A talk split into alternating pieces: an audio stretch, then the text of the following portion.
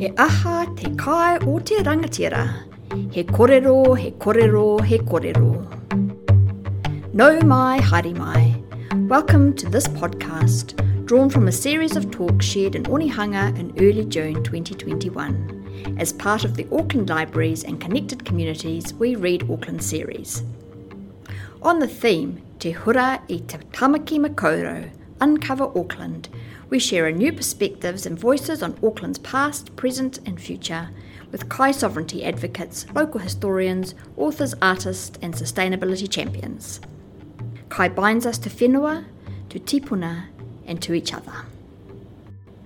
The theme of the first panel was food sovereignty. Hosted by Tara Moala, the panel includes Philippa Holmes from the Good Whale and Kai Collective Project, Amiria Puia Taylor, co founder of 312 Hub Onehunga, a not for profit youth arts organisation, and Onehunga Bites youth led catering, and Chloe Fong, who is a digital user experience designer running the food distribution service This Local Piggy. Oh, kia ora koutou katoa. Uh, so just a little bit more about myself. My name is Tara Moala. I am uh, under the Rako Total Core Collective, uh, which works alongside communities uh, to help build and empower them. And one of our projects is the Aotearoa Kai Journey, and uh, we work very closely with um, the last person on our panel, Philippa Holmes, and the Good Whale to do that work, and she'll be able to explain all about that. so my focus on today is to just um, run the panel and ask some really awesome questions and um, get some information from these guys. So um, let's kick off and let's start with a little bit of an introduction. So let's start with you, Chloe. Um, yeah, so um, my name is Chloe um, and I've just founded a really early stage startup called This Local Piggy. And This Local Piggy is a way for people in the community to support local butchers, bakeries, veggie shops, and any specialty shops in one on one website and get it all in one delivery.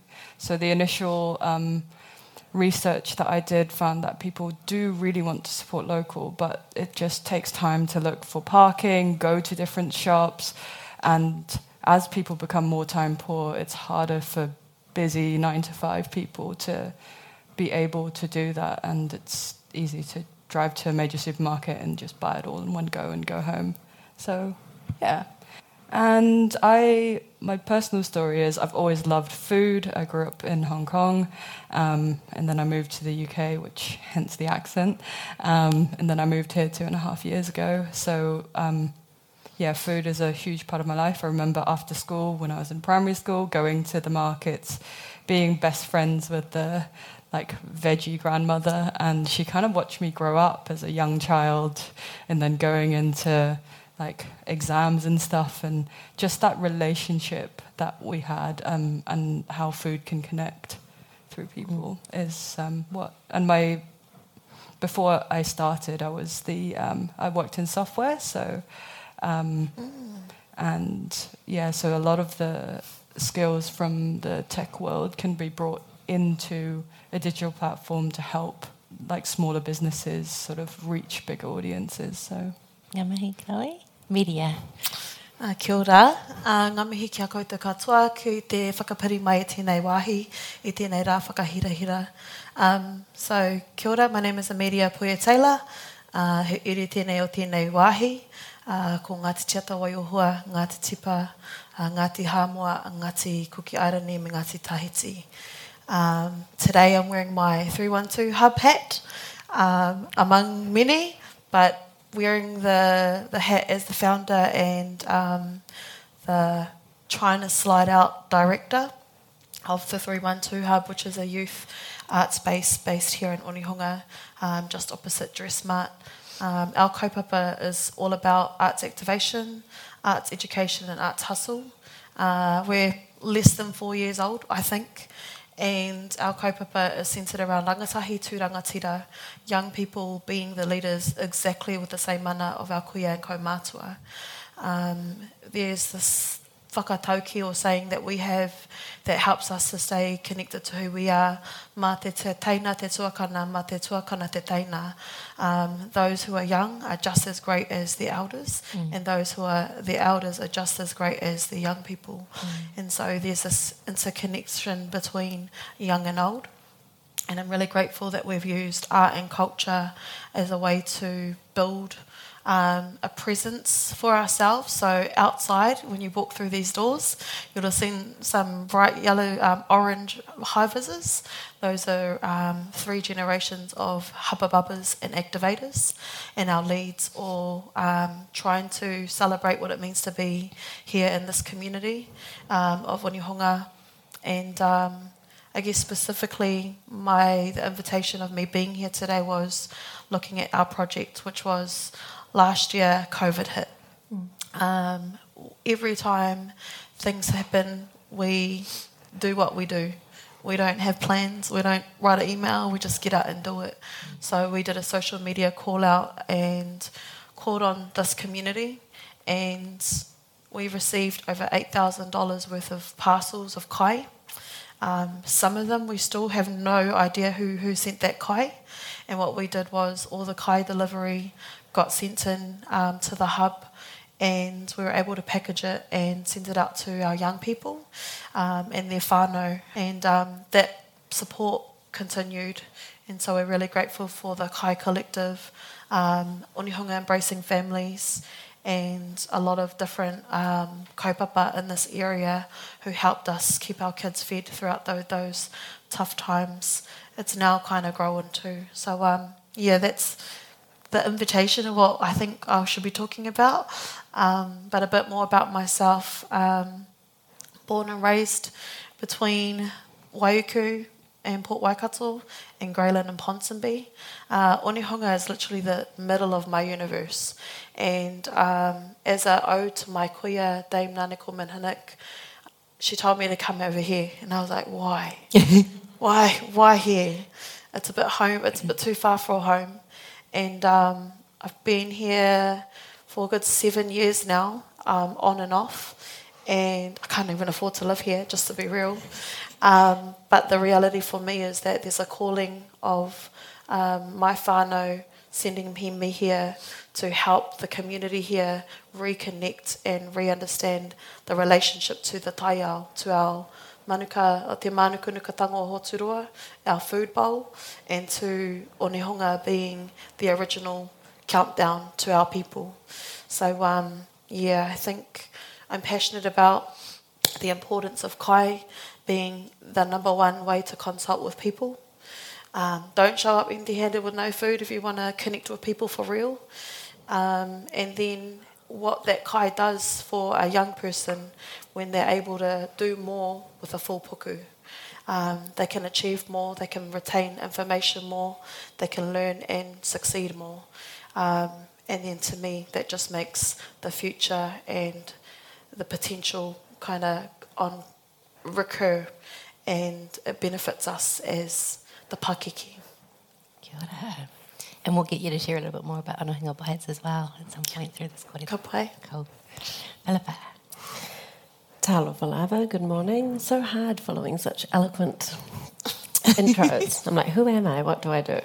Um, my name is Philippa Holmes. I am one of the co-founders of a social impact called The Good Whale. The Good Whale is a um, social enterprise that is a social impact and innovation house.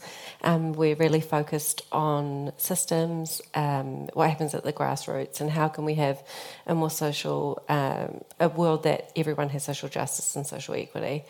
And uh, that's kind of broadly um, what we're looking at, but we've been really focused in the food space. Uh, really, because of COVID, it pulled us right back in. So, like Amiria said, COVID hit in lots of our communities. A lot of the resources they were going to, or the shops, or the services that were serving them shut down, and there was a real need to work together um, and each bring gifts and experiences. So, uh, Tara and myself um, had a particular skill around being able to bring a key and unlock some doors. And then our community had the skill of being able to see exactly what those needs were and delivering that out to the communities. So we formed the Kai Collective Project, which has 11 um, local groups and leaders in Maungakiekie Tamaki, and they were going, I mean, sometimes they were going you know, an hour drive to get to some whānau who were originally connected here but had moved out. And that work really showed us that um, often people say our food system's broken. Um, I like to believe it's, well, I don't like to believe, I wish it wasn't, but I think it's working exactly as it was designed to be. Mm-hmm. And so um, I have a core belief that systems are just stories we all tell ourselves, and if we can tell a better story, we can make a better system. So uh, that led us to creating the Aotearoa Kai Journey, which is five initiatives that we believe will be able to be a little bit of a um, kick down some doors to make some better systems in different ways. So we work on research and publishing in the academic space. We're working on a, a closed loop social enterprise around food waste. Our Kai Collective project, um, the East Kai Co-op, which is in development, and our most um, well, they're all exciting. But uh, our project that is at its most exciting level right now is the Aotearoa Kai Journey, um, which we will is a tech piece. Um, it's a platform that uses technology as a lever for change to be a repository of Kai information, what's happening in the spaces, and the aim to really tool up stakeholders and practitioners who are meant to be or mandated or have resources to redesign the food system and to give them the right information to be doing that. So we have seen lots of people talk about top up and bottom down, but we know that the magic happens in the weave. And so we hope that that platform can um, be some magic in the weave. Kia ora. Awesome. So now that we know a little bit more about these guys, let's get into the topic, which is food sovereignty. And so let's think about what that means. What is that actually? What are we actually talking about when we're talking about food sovereignty? So for you guys, what does that mean? You want to start, Amiria? With my heart, I say land back. um, and when I explain what that means, food sovereignty to me is every single person who stays in Aotearoa can have the rights and the ability to grow their own kai yeah. and put that on their table. And most of us can't do that. Yeah. So, yeah, in a nutshell, food sovereignty is just having that freedom to know what you're allowed to grow and grow it and being able to harvest the kai that you need and then to take what you need and to hand it over to your mate next door who doesn't have that kai. So, yeah, we're not there yet, but I can see it on the horizon. Mm. Mm. Beautiful. Philippa, anything to add? Yeah, I think Kai sovereignty um, for me has been, uh, you know, we've really looked globally at this right now and in Aotearoa, and it comes down to two things. It's the, for everyone to have the right to Kai, but it's about affordability and access, mm. so that everyone is able to afford access to the food that they um, deem culturally um, or nutritionally they need and is appropriate, and access is that they can access kai in what is a meaningful way to them, whether that's by um, hunting, gathering, and fishing and living off the land, or planting their berms, or whether that's um, through going to shops.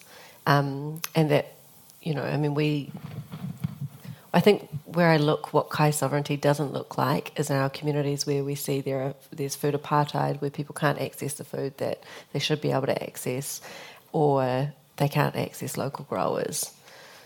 So yeah, affordability and access. Mm-hmm. Awesome, Chloe. Yeah, for, yeah, for me, I think um, food sovereignty is about um, the stories and the the stories behind how food gets to your plate. So from growers to retailers to distributors to people that transport your food, um, and all of those hands that touch and the respect for all of the people, and even all the way down to the eaters and the people cooking the food, mm. um, and understanding that there is a story behind every person. Why did they go away and do that? How did it get there?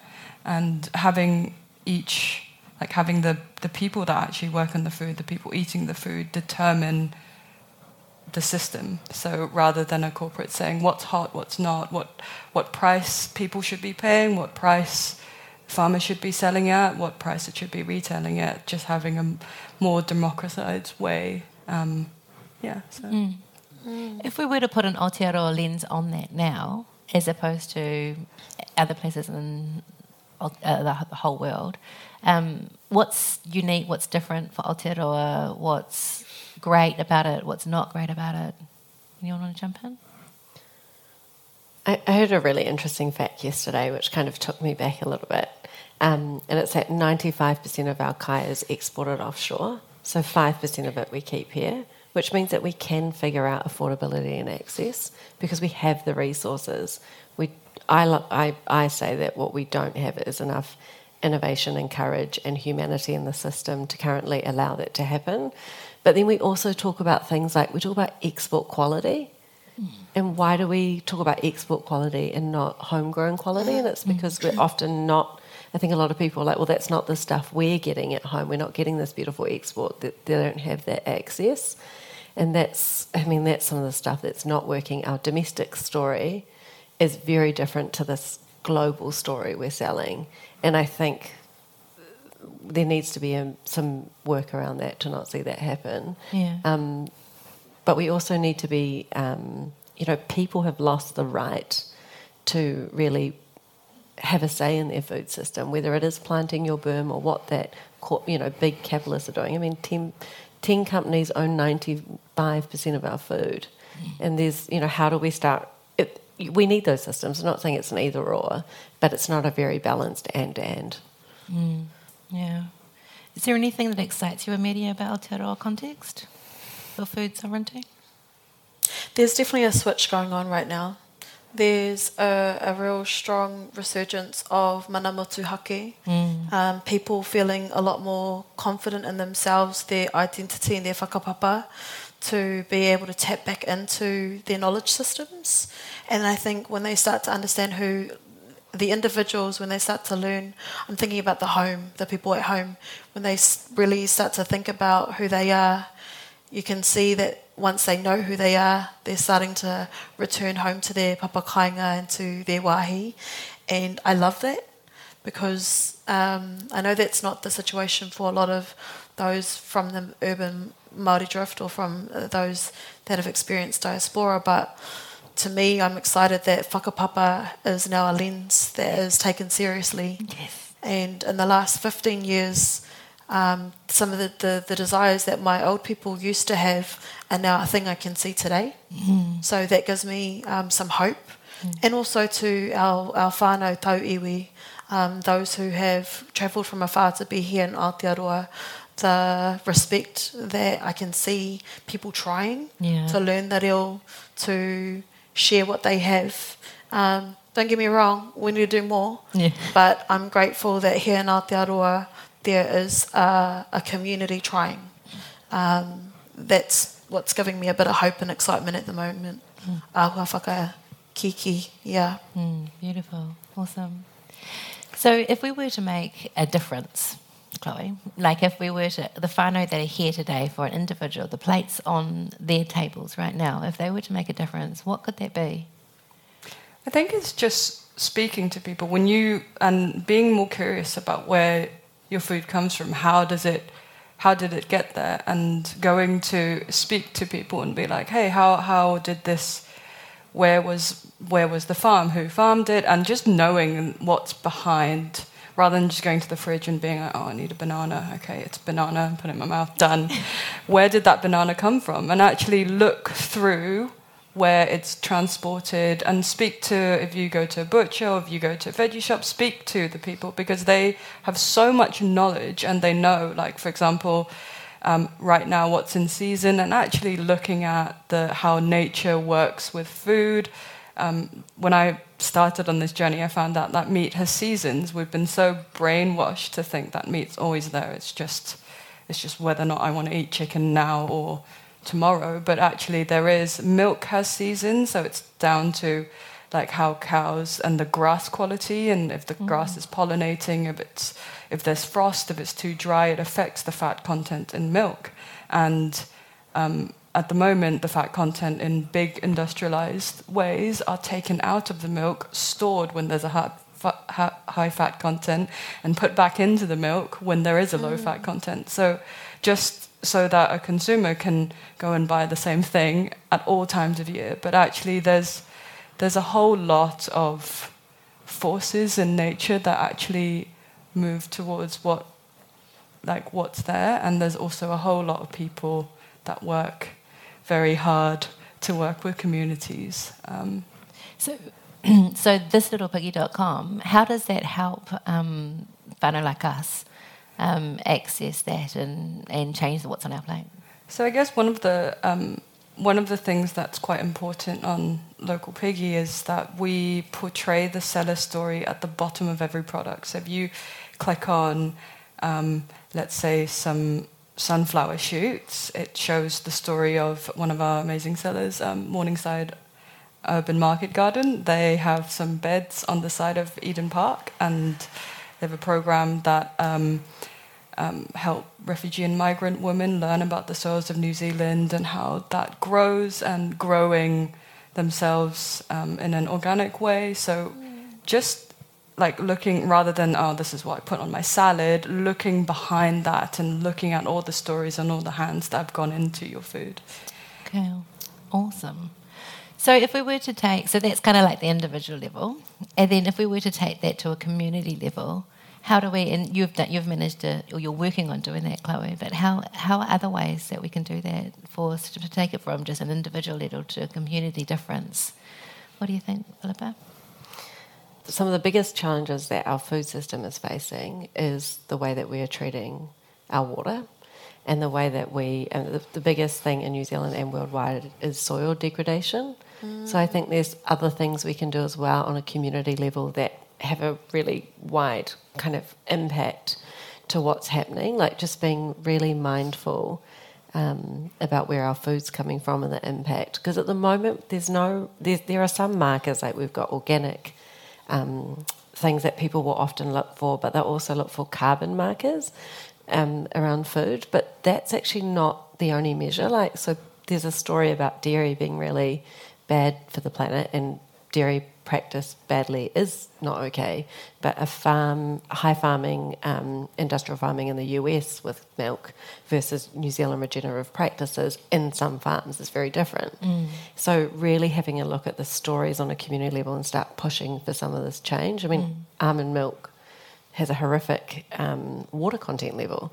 And so, uh, as a community, I think it's about really starting to look at the stories and thinking, well, what are my values and where does that align with where I'm either supporting for other people to have food sovereignty, because not all people are doing it in the same way, mm. Um, mm. or people helping, and then in what ways am I doing it in my home and also helping push for consumer or community change? And that might be about, um, you know, asking council to make sure we can plant our berms, or it might be asking um, a really big multinational to change their ways. But the more voices we keep adding to that, I hope the more that they can see that this is the only way that we can move forward.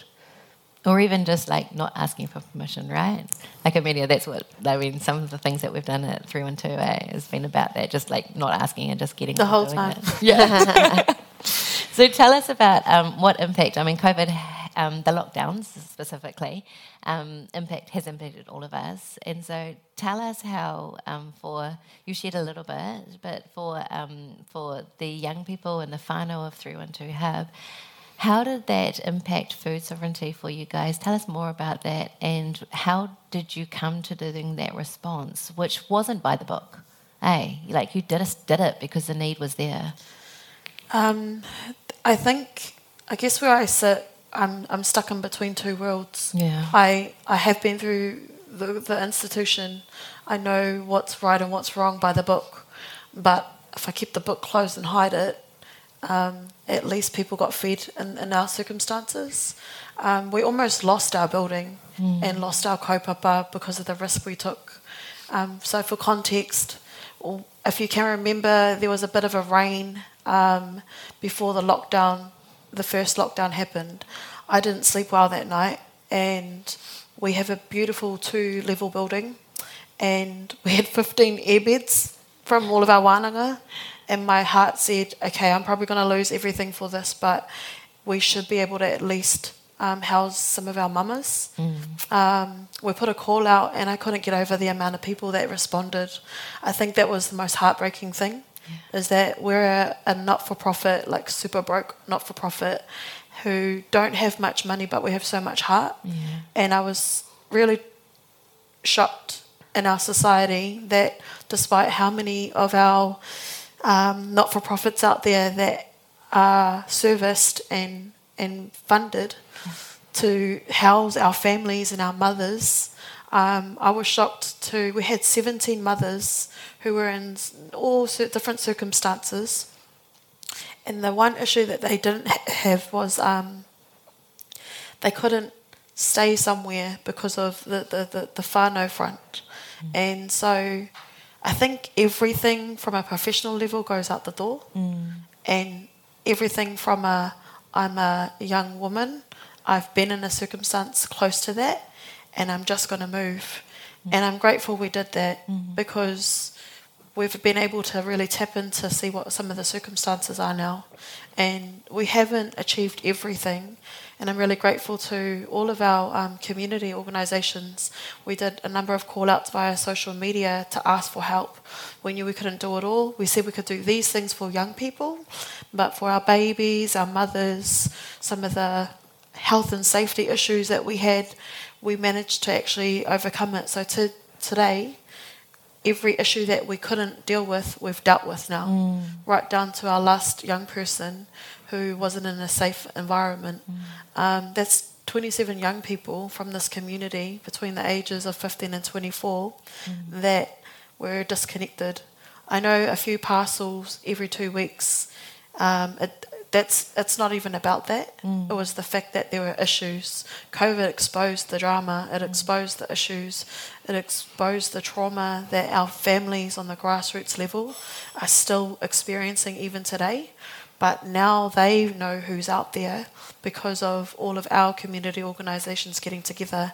And books aside, we dealt with it without the institution Yeah.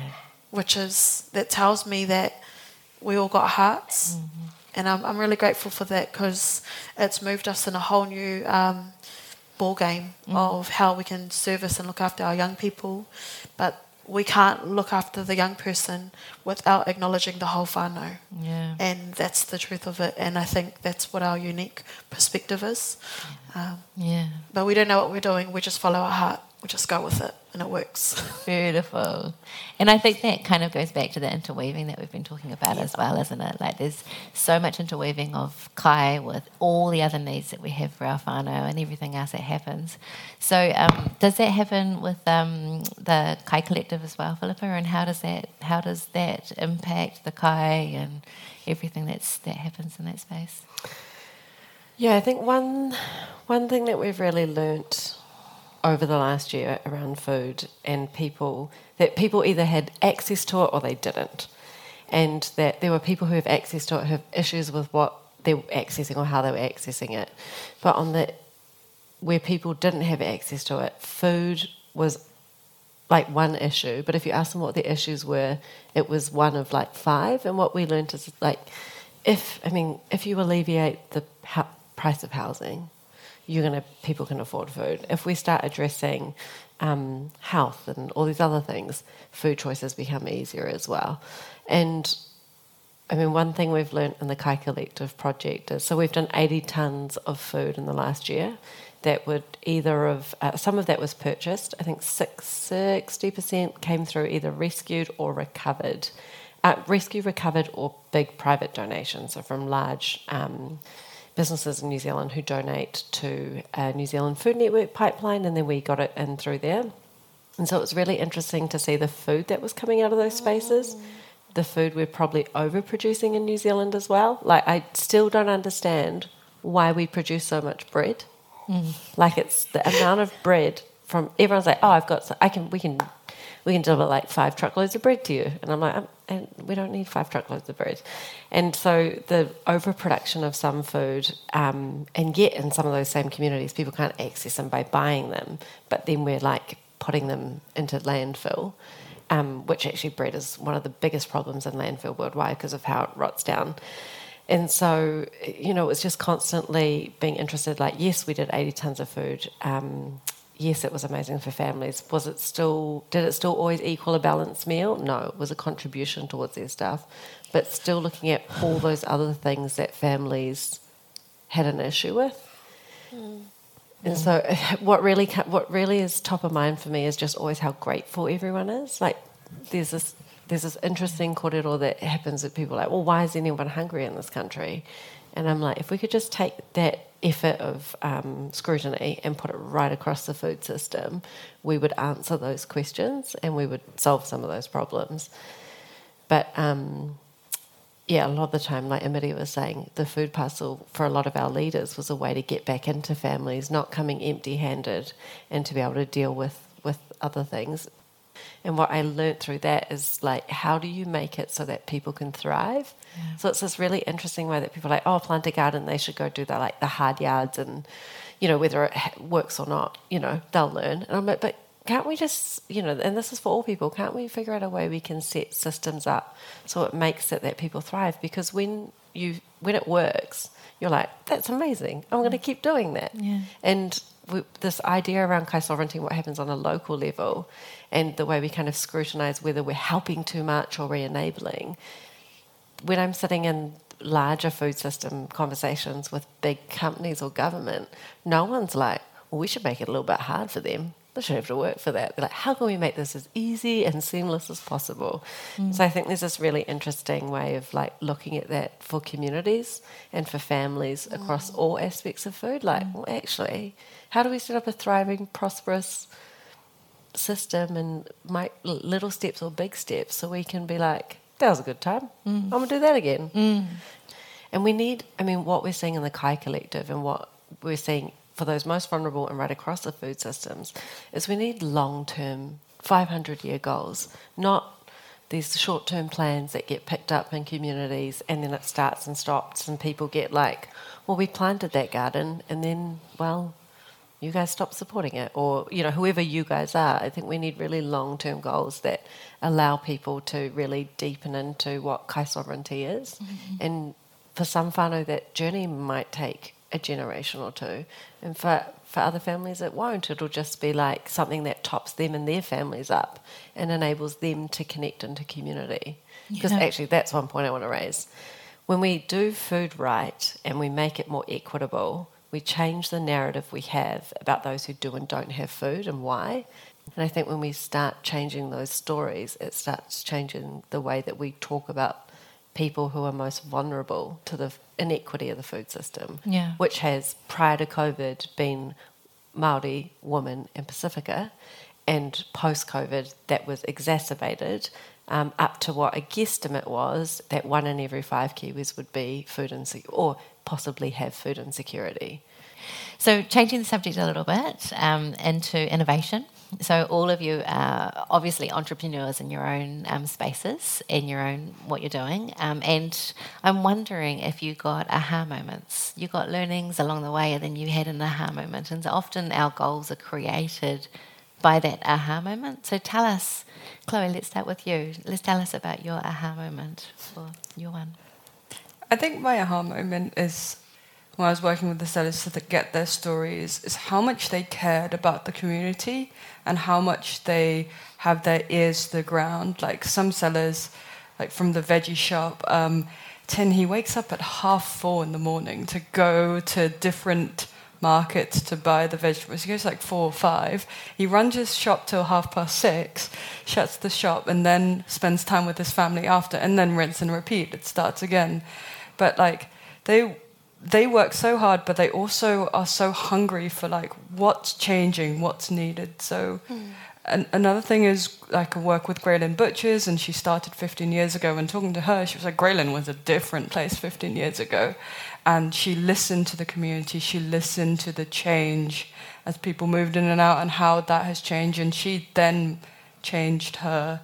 Um, products, how she was talking to people, her relationships, and actually her stock. And there's, a, there's so much specialist knowledge, not just in where your food is, but what is the community and tapping into what you would not normally think as like community leaders or anything, but just listening and sitting down and gathering all of that together. Um, and actually seeing change over time, seeing trends, who who wants what, and understanding the community through uh, like different sources was quite an aha moment for me. Mm-hmm. Awesome. Kia ora.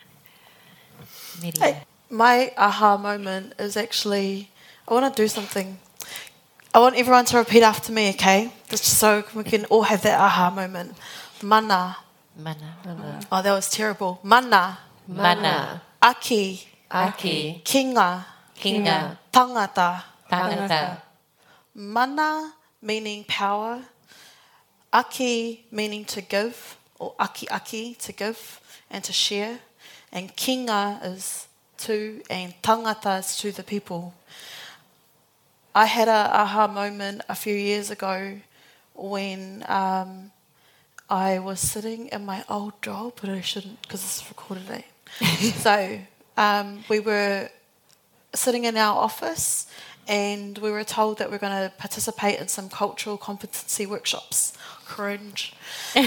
and um, someone tried to explain to us manaakitanga and the meaning that we were taught and that they wanted us to, I guess, acquire that knowledge and, and practice it was manaakitanga means to provide tea and coffee.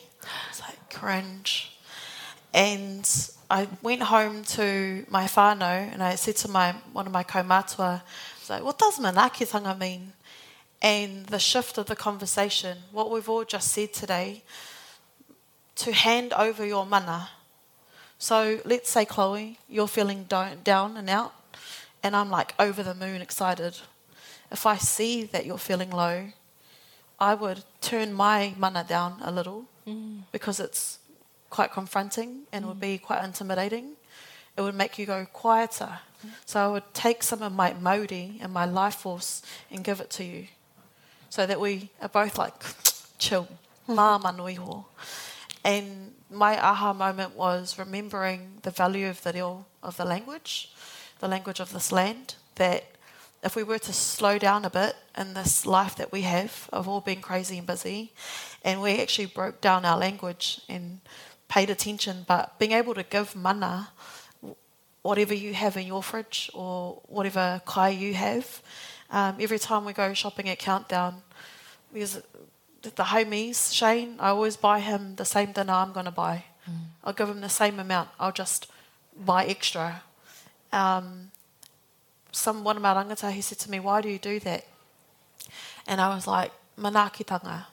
It's not just to give someone a koha. It's to ensure that when they're participating in in something, that they feel just as great as you do. Mm. So today, I that was just my aha moment was to share something that I learned mm. from in my world that manaakitanga. You know this now, so you have to go home and practice it and tell all your friends and whānau. But that's my aha moment is remembering to slow down enough and pay attention to people's energy and their wairua and ensure that they are just on the same level as you, not higher or lower. Mm. But I think that then starts to speak to the the issues that we're facing in the psychology of our food systems. If we're all slowing down and participating and paying attention, where does this banana come from? Um, we can actually start to make some better choices to go. I'm going to go to down dark side and go and grab some bananas from those trees, and I might swap with them instead of buying from the shop. So there's ways if we're slowing down enough, we should be able to understand who's providing what. Mm. And to me, that also means pulling the ego to the side mm. and saying, I can do that, but they do it better than me. I'm just going to not do that and stay in my lane mm. And give them that mana to do what they are great at doing mm. because that's my my understanding of my place and my position to whakamana and uplift them. Mm. So yeah, that's just a little koha. I'll invoice you later. Good. I love that. Yeah, I think a real aha moment for me has been the power each of us have as individuals to change the food system. Like we get to vote every single time we buy something, or we give something, or we donate to something, um, and how we do that is really critical. Um, there's a really cool uh, YouTube um, video I watched recently send it to Tara. She'd already watched it, took the glean off the, my excitement. but um, it's about when they reintroduced wolves to Yellowstone Park. So they've been gone for 70 years and they reintroduced them and what that did. Um, and so, you know, it talks to systems change, but, it, you know, I think in the system of food, the systems change is about personal power. Like we are um, one in every four people in New Zealand working work for a food based company. Um, you know, we need to have the power to make sure we raise those wages so that everyone can afford to eat well. We need to make sure we talk to those our industry, um, to you know, but we also can vote every single time we buy something um, or we talk about something to have um, a better food system. Because if we only uh, engage in it in a way that we feel is values aligned for people and planet, mm. we'll change it. It may be that long term view, mm. um, but we'll get there. Mm. Yeah, beautiful.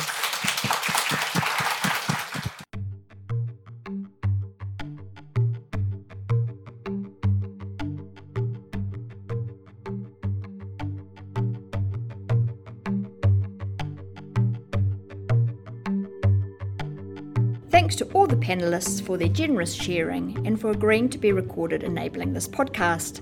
The full panel discussion was recorded and is available to researchers through Auckland Library's Heritage Collections. See reference and details in the podcast brief. Like or subscribe to hear more heritage and literary podcasts from Ngā Pātaka Kōrero Tāmaki Makaurau, Auckland Library's connected communities.